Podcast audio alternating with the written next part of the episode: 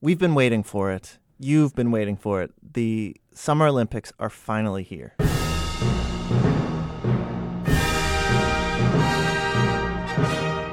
Today on How to Do Everything, we're going to talk all about the Olympics. And this is going to be great whether you're a huge fan or even if you don't care the least bit about sports. Let's start with the torch relay.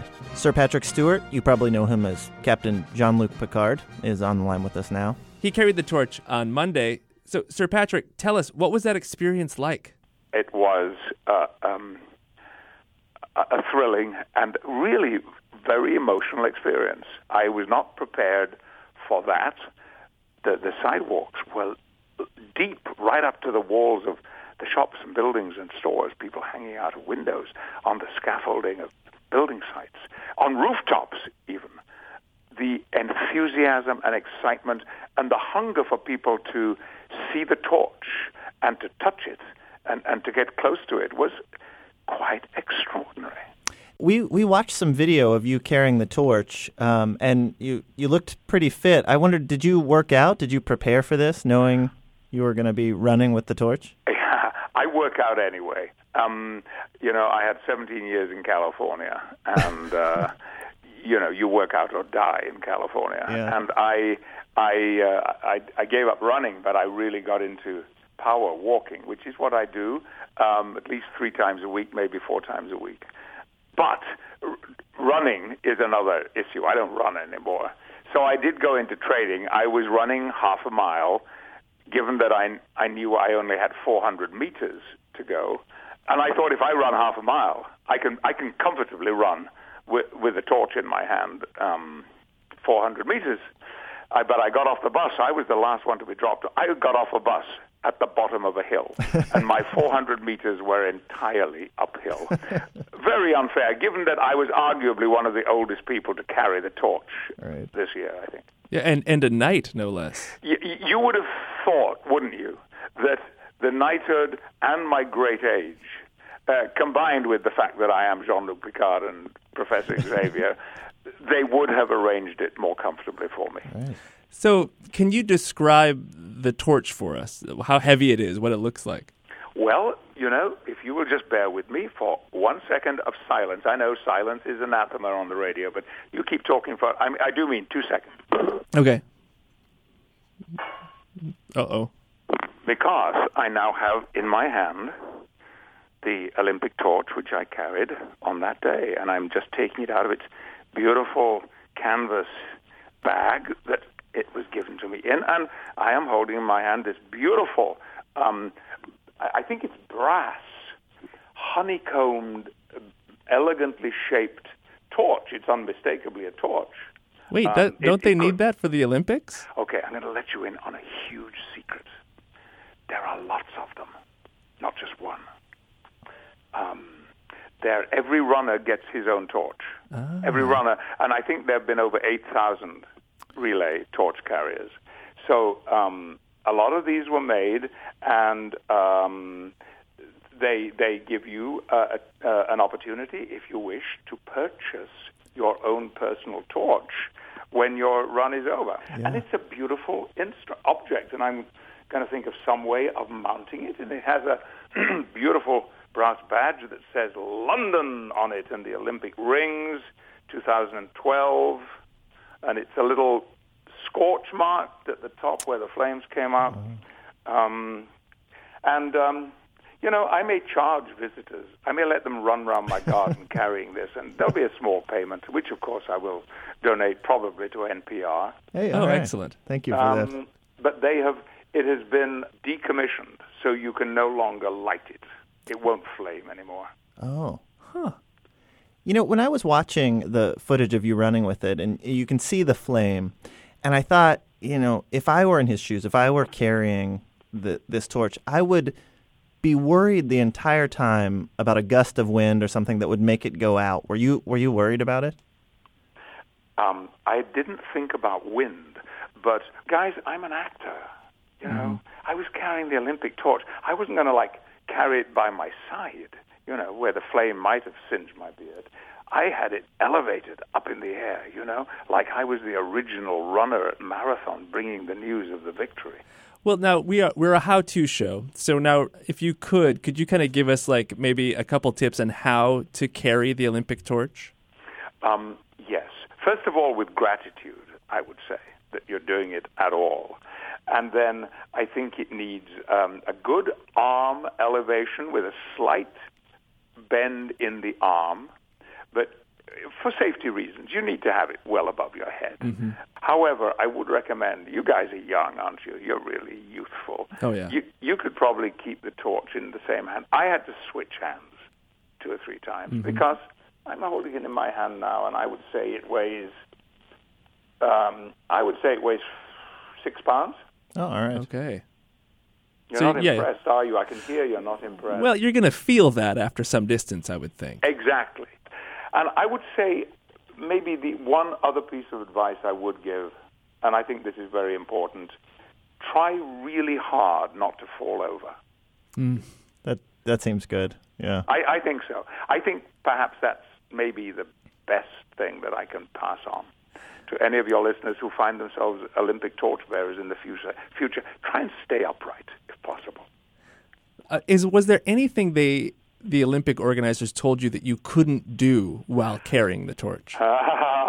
well, indeed, um, we all of us signed four pages of restrictions. I one thing I think when you're carrying a torch. If you were to see maybe an elegant woman pull a cigarette out of her purse, are- are you allowed to walk over to her and say, "Let me get that for you"? Only in your dreams. Yeah. No, all of that is really frowned on. Uh, I, it is it is there as a symbol of the uh, Olympic flame carried from Athens, and the flame stays alight all the time.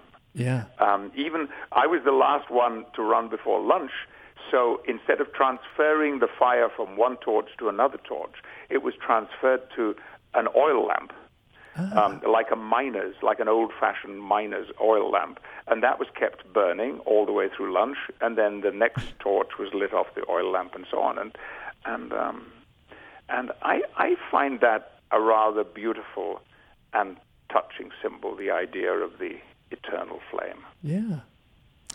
Well, Sir Patrick, thank you so much for talking to us about this. Can I ask you one dorky question?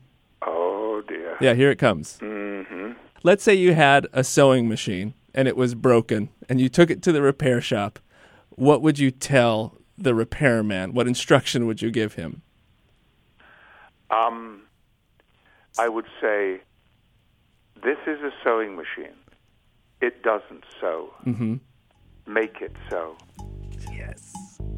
Well, again, Sir Patrick, thank you so much for your time and uh, thank you for uh, carrying the torch for the Olympic Games. Uh, it was a, a, a great thrill. I shall never forget it, and I've enjoyed talking to you. Friday night is the opening ceremonies. It's it's always fun to watch. Big spectacle. A lot of excitement. Uh, there's two things in particular you should look for. One, look for athletes gathering up side by side in little semicircles as they make their way around the track. Uh, why do you want to do this? Our producer Blythe spoke with U.S. 10,000 meter runner Matt Tegenkamp. you are stuck on the infield for like I don't know four hours between the procession and uh, actually on the field, and you have nowhere to go. You obviously are staying hydrated and have lots of fluids, and realize that it's hot out and you're on your feet forever. And uh, oftentimes you're finding yourself having to go to the bathroom uh, about an hour into the event and uh, there's really i mean there is absolutely nowhere to go either people make uh, kind of shields around the person that kind of has to go to the bathroom on the field Okay, wait. So, so you're saying people like kind of create a half moon, or how, how does that work? Like a full circle? like a half moon usually if that starts you'll see a bunch of people running towards you to uh, to kind of take part in uh, relieving themselves right, right. So, so what was the uh, specific way you got around that? Yeah, and so Dathan, um, Dathan Ritzenheim, who's actually uh, also on the 10,000 meter team here in London, with his experience in 2004 and 08, he came prepared with uh, these like bags of uh, like gel inside of them, and basically it was uh, it just absorbed any fluid, and so it was just like he started handing them out to kind of a first come first serve, and yeah, it was treating it kind of like you would be going a water like in a water bottle, and um, the bags were disposable, and it just the gel just absorbed all the all the fluid, so uh, it made life pretty easy at that point. So you'll watch the opening ceremonies, you'll see these little walls of athletes, and you'll know all that's happening is they're concealing people peeing into little pee bags. Yep, we've just blown their secret. Uh, now, the other thing to look for, uh, and we talked about this on an earlier episode, is Russell Mark. He's an Australian shooter. He lost a bet, and he'll be wearing a mankini to the opening ceremonies? I guess it's just a little piece of fabric that covers your um, private parts at front, and it's got two straps that go up and virtually go over the top of each um, each nipple. Uh, it's very high cut at the back, very very high cut at the back, high enough that I could sell advertising on each butt cheek. So this is basically this is the swimsuit that the Borat character in the Borat movie wears. Exactly, and right. the same colour. Everyone who sent me one has been sending me lime green. So just in case the Queen, who the Queen of England, who will be at the opening ceremony, has bad vision, they've sent me the fluorescent lime green one, so she'll be able to swap me really easily. she'll be able to pick out one guy, and it's the Australian in the mankini. well, uh, as part of uh, as tradition, Australia being a Commonwealth country, when you actually parade past the Queen, you're supposed to dip your hat to her. Well, she might get more than she's bargained for on July the 27th. All right, let's move on to what you should look for in gymnastics. One thing is little bottles of honey. Here's Geoffrey Fowler, a reporter for the Wall Street Journal. So I was attending the U.S. gymnastics Olympic trials at the end of last month, the beginning of this month in San Jose.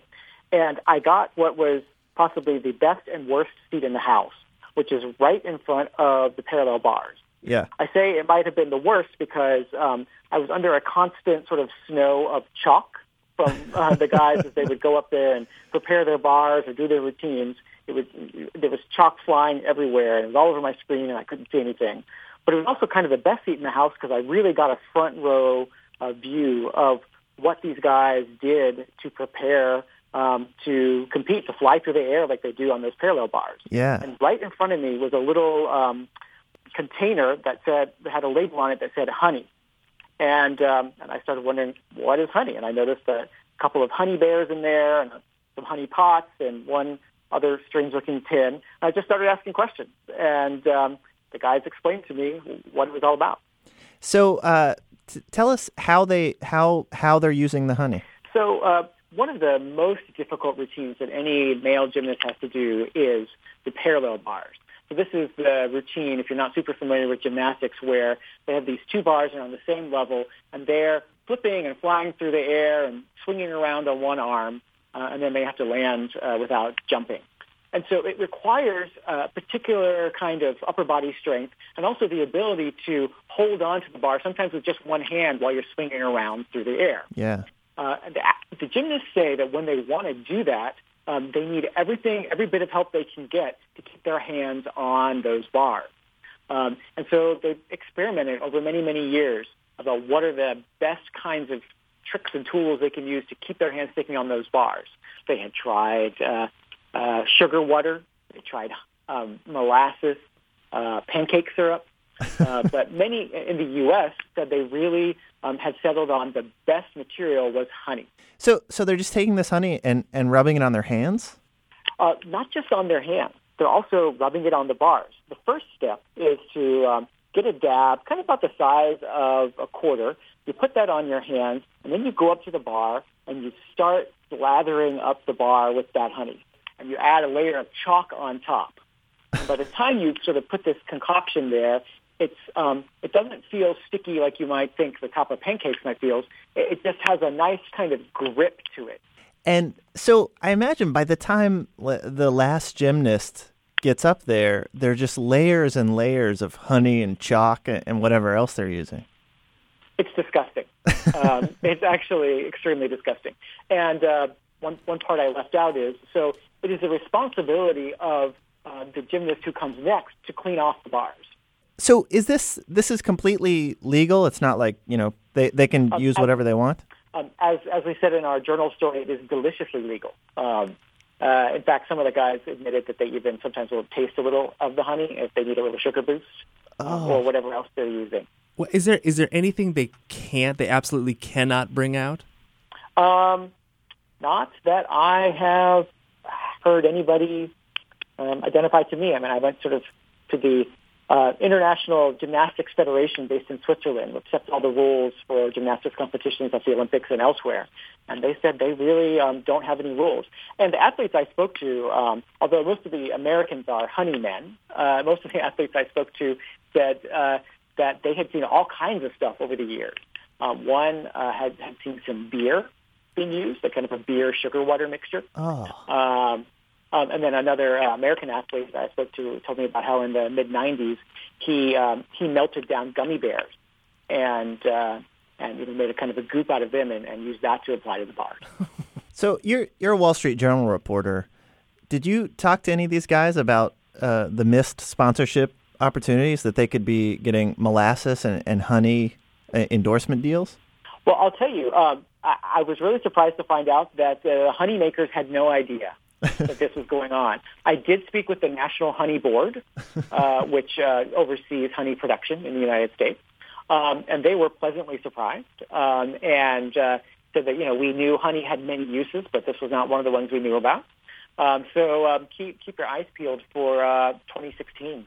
One more thing from Geoffrey that we didn't know about gymnastics: the outfits. Yeah, they are not uh, just for fashion. If we look at the leotards, at the women, they're often sort of sparkly and shiny because they think it helps the the uh, judges see them better. And oftentimes, uh, the men in gymnastics will often wear white pants, not always, but they often like white pants or they prefer white pants because uh, you can't see the chalk on them, which would give away if they've accidentally hit into the bar. There, there are a lot of people who don't take the sport of race walking seriously. Maybe it's the funny way they walk. Uh, but you, there's there's actually a lot more going on in, in the sport than than we realized. Here's Quentin Rew. He's competing in the race walk for New Zealand, um, and and he tells us that the walk looks funny because it has to.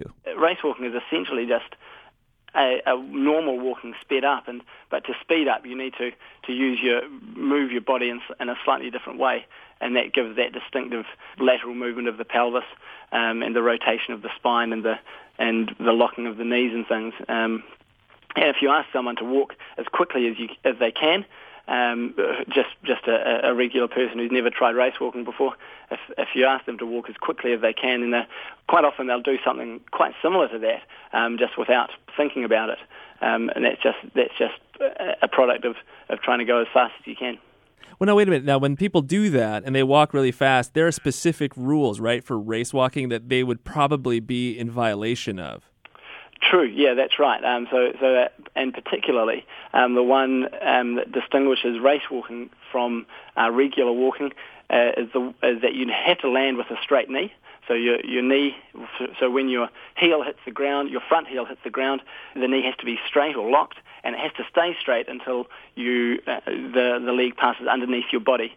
Um, and so that's the one which, uh, when most most people are, are street walking, there is a bit of bend in the knee, um, which isn't isn't the case in race walking. And like you say, you'd be in violation of a of, of one of the rules of race walking, and, and you would be likely to be disqualified. So, Quentin, when uh, do you ever have this where you're uh, out and about and maybe you're late to an appointment or to a meeting and you don't want to run because there are other people around? Do you find yourself breaking out into a kind of a race walking thing? I think um, if I was not going to, if I if I was self be, feeling self conscious because and not wanting to run because there were other people around, I think I'd feel even more self conscious race walking. uh, I don't think that I don't think that would be a good way to be inconspicuous. So, Quentin, if I'm going to be watching uh, some race walking now, can you uh, give me some things I should look for as I'm watching the race? people in, in race walking, and I, and I don't know exactly why this is, but but you get a lot more people collapsing in race walks than you do in say marathons. Um, uh, you know, you still get people pulling out or slowing down or or throwing up in marathons, but um, but you don't get as many people just collapsing from from sheer exhaustion, and um, and so so in terms of a, a, a spectator thing, it can be kind of heart wrenching and, and fascinating at the same time, watching these people trying to push through that barrier, or um, and sometimes you can you can see that there's no way they can. Well, Quentin, uh, this has been fun, and uh, thanks so much, and, and best of luck in London. Thank you very much. It's been a pleasure to talk to you.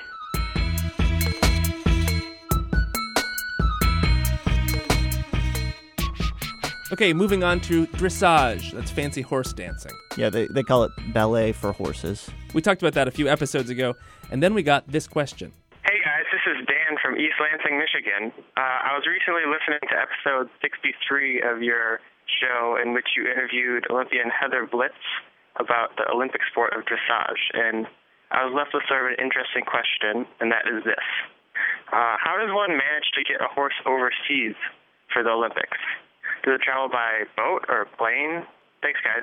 So here, here's the answer uh, from Heather Blitz. Uh, she and her horse Paragon are in London for the Olympics. Actually, it's really simple. They go on a cargo plane, and there's plenty of room uh, in the cargo section. And some of the planes that take horses also have just uh, a normal passenger section in the front of the plane. And many of you that have flown across or overseas may have had horses in the back section of the airplane. You didn't even know it. So really, yeah, it's actually a less stressful travel uh, method than being on in a van on the road because there's there's no noise, there's not a lot of vibration. Unless you get turbulence, it's really quiet, and they can actually sleep on a plane where they really can't sleep on the road. Wow. It's it's a long flight. Do the flight attendants bring them snacks and drinks? Or? the grooms do. oh, really? Wow. Yeah. Yeah, I get to fly with my horse. Sometimes you get to fly with him, and sometimes you don't. It Just depends on the arrangements. It's really nice when you do, and I spend a lot of time making sure that that he doesn't need any more water or any more hay, or I feed him lots of carrots and apples to keep him happy and relaxed, and makes this trip better. And the less they stress, um, of course, the better they compete when they get there. So you want to do everything you can to make it a very nice first class trip for them. Do they have to share armrests? they but they don't have arms. I guess. Can you Hoof imagine rests, like, being yeah. like the middle horse? Oh, I'm always the middle horse. right. they have to share a hay net. Oh, is that what it is? Yeah. yeah. Yeah.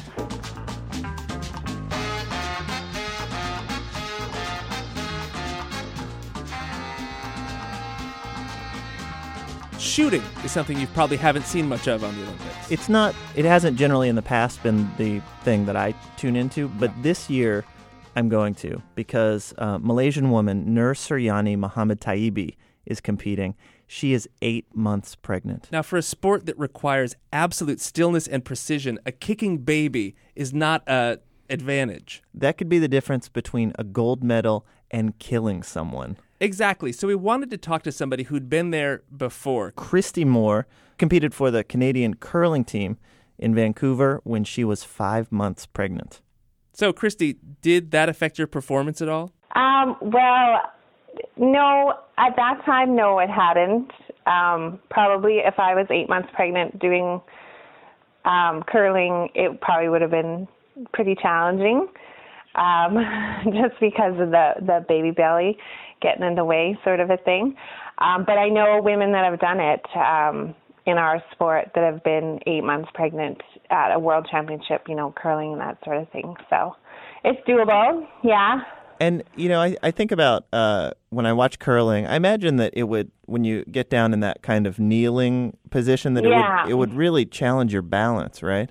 Yeah, um, I didn't find any issues with balance, but you definitely did. Ch- it did change the way that you, you know, your stance and the way you lined up and that sort of thing. You had to adjust your legs because there was extra room needed for the belly to fit in there. But um, Wow, I can't. I just can't imagine that. And I think about this Malaysian uh, shooter who's going to be competing in an event where even your heartbeat can affect your performance. Yeah, definitely heart rate changes. Um, any sort of activity that you do once you're pregnant, your heart rate goes up, of course, because it's working extra hard. So I think it's no different than having, you know, an injury or something like that that you have to work around or work with. Like I can imagine being in that situation where she's down trying to line up her shot, and then the baby kicks. Yeah. or she has to burp or something. Yeah.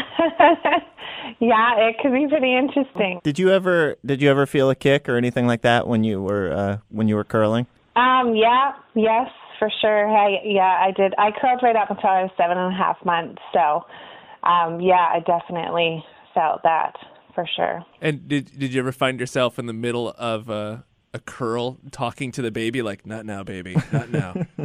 Uh, no, not so much. Um, I don't know. I think too, you get kind of used to them being there. So after a while, you just kind of ignore it. I think. well, do you have? Uh, would you like to give any advice for um, this uh, this shooter competing in in London? Oh, I don't know if she needs any advice. It sounds like she's doing everything right. She got there, so uh, I think she's doing just fine. I, I wish her luck. Um, I think it's awesome when women do things that people think is sort of out of the box. You know, if you can work your life around it and still continue to do what you love to do and have a family, I think that's amazing. And I think I wish her all the best. Well, Kristie, thank you so much for, for talking to us. Hey, no problem.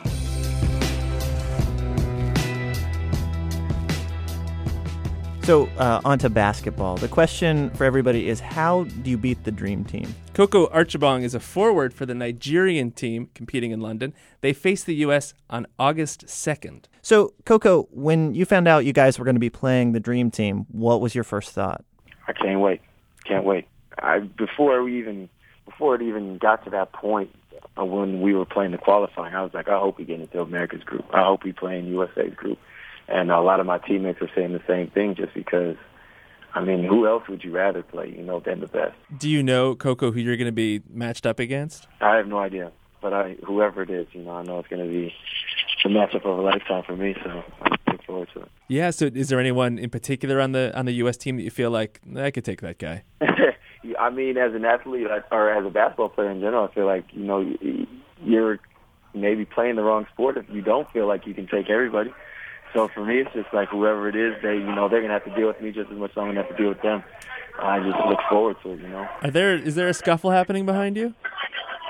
Uh, not not directly behind me, but some of my teammates playing around in the in the other room. We basically live in these dorms, so I close the door to try to hold off some of the noise, but they're they're getting pretty rowdy over there in the common room. So sorry about that. So where are you? Are you uh, in the Olympic Village yet, or? Yeah, we are. We've been here for about two days now, so just getting settled in a little bit. It's been crazy. It's just been crazy. I think it's been a lot crazier than I actually would have ever imagined it. Just with so many people milling around from all different, from every different part of the world, it's just it's pretty, it's pretty amazing. What can you compare it to anything else? No, absolutely nothing. It's by far one of the best basketball experiences I've ever had in my life, and I feel like the sporting experiences. Period. I mean, uh, and and it hasn't even started yet, so I don't even. I'm I'm anxious to see the explosion that happens once the 27th actually hits and, and the games actually start. Yeah. Is there, uh, sort of as a fan, is there an athlete you're most excited to see there? I mean, it's got to be, I think, Usain Bolt. You know, I, to me, Usain, this is his time right now, and I feel like, you know, I have the opportunity to maybe to maybe see him run, but um, even maybe to bump into him in the dining hall. So, I mean, uh, you know, people like that. I saw Michael Phelps the other day and uh, I mean, it's everybody's just here, so it's just it's pretty cool. So, is it possible that you could be like standing in line at the cafeteria with your tray, and then Michael Phelps or Usain Bolt will be right behind you, getting their yeah. their food too? Very, very possible. Like, can definitely happen. Wow. The other day, except that I was just sitting there. The, I had already gotten my food, and Michael Phelps was going through the line. So, when you saw Michael Phelps go through, did you look at his, the food on his tray and think, "Oh, maybe I should get some of that too"? No, not really. I mean, I, I was just like, I just told some of the guys on my team, I was like, oh, it looks like Michael Phelps. I was like, that is Michael Phelps. And I was like, yep, that's Michael Phelps. God, it's it it sounds like high school, except everyone is the cool kid. Yeah, essentially. Essentially, that's what it is. It's it's kind of a surreal experience out here. All right, well, Koko, uh, thanks so much for talking to us, and best of luck uh, on the court. I appreciate it.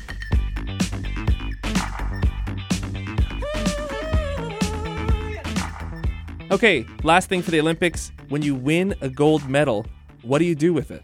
Senator Bill Bradley, you have a gold medal. I do have a gold medal, and quite frankly, I don't know where it is. Really? So I don't display mine, but I think it's in the closet somewhere. Well, now you got one, and it says 1964. Yeah, back in the Paleolithic era. So, but when you first had it, did you like wear it around and stuff? Never. I, I put it in a box. Well, I, it was I think my parents had it when they passed away. They gave it to me, and I put it in a closet. So you gave it to your folks. Yeah. But you never. I mean, I, you were a younger man then. Did you ever use the gold medal like out of like dates or anything like that? no, I never did. I didn't have to resort to the gold medal, but uh, I guess it was an option at some point. Okay, fair enough. Well, that does it for this week's show, Ian. What'd you learn? Well, I learned that sometimes when I'm on a flight, uh, there might be a horse back behind me uh, in another section of the plane. Do you- What do you think would be worse, having a baby sitting behind you or a horse sitting behind you on a plane? I bet if you're a horse, you you're always complaining about legs room. Like, why did they charge me extra for legs room? I learned that if I'm ever watching men's gymnastics and I and someone does a good job, like my instinct would probably be to shake their hand. Yeah. I, I now know that that's not something I'm gonna do. That might be a handshake that uh, it was. A, it might become a permanent handshake. Yeah. It might be stuck to them forever. No, we're honey brothers. How to Do Everything is produced by Blythe Haga with technical direction from Lorna White. Our intern this week is Mackenzie Van Englenhoven, who won the gold medal in Englenhoven. We will put a schedule on our website of uh, when all the athletes we've talked to or talked about today are competing in London. You can see the dream team take on Nigeria. You can watch the shooting competition with the Malaysian shooter. Yeah, you can watch Matt Tegenkamp in the 10,000 meters. Uh, we'll put that on our website, howtodoeverything.org. And of course, if you have any questions, send them to us at howto at npr.org. I'm Ian. I'm Mike. Thanks. What's the Olympic motto? Bigger, fa- faster, longer. St- uh, Is that the Olympics? Do it, make it. Do it faster, makes us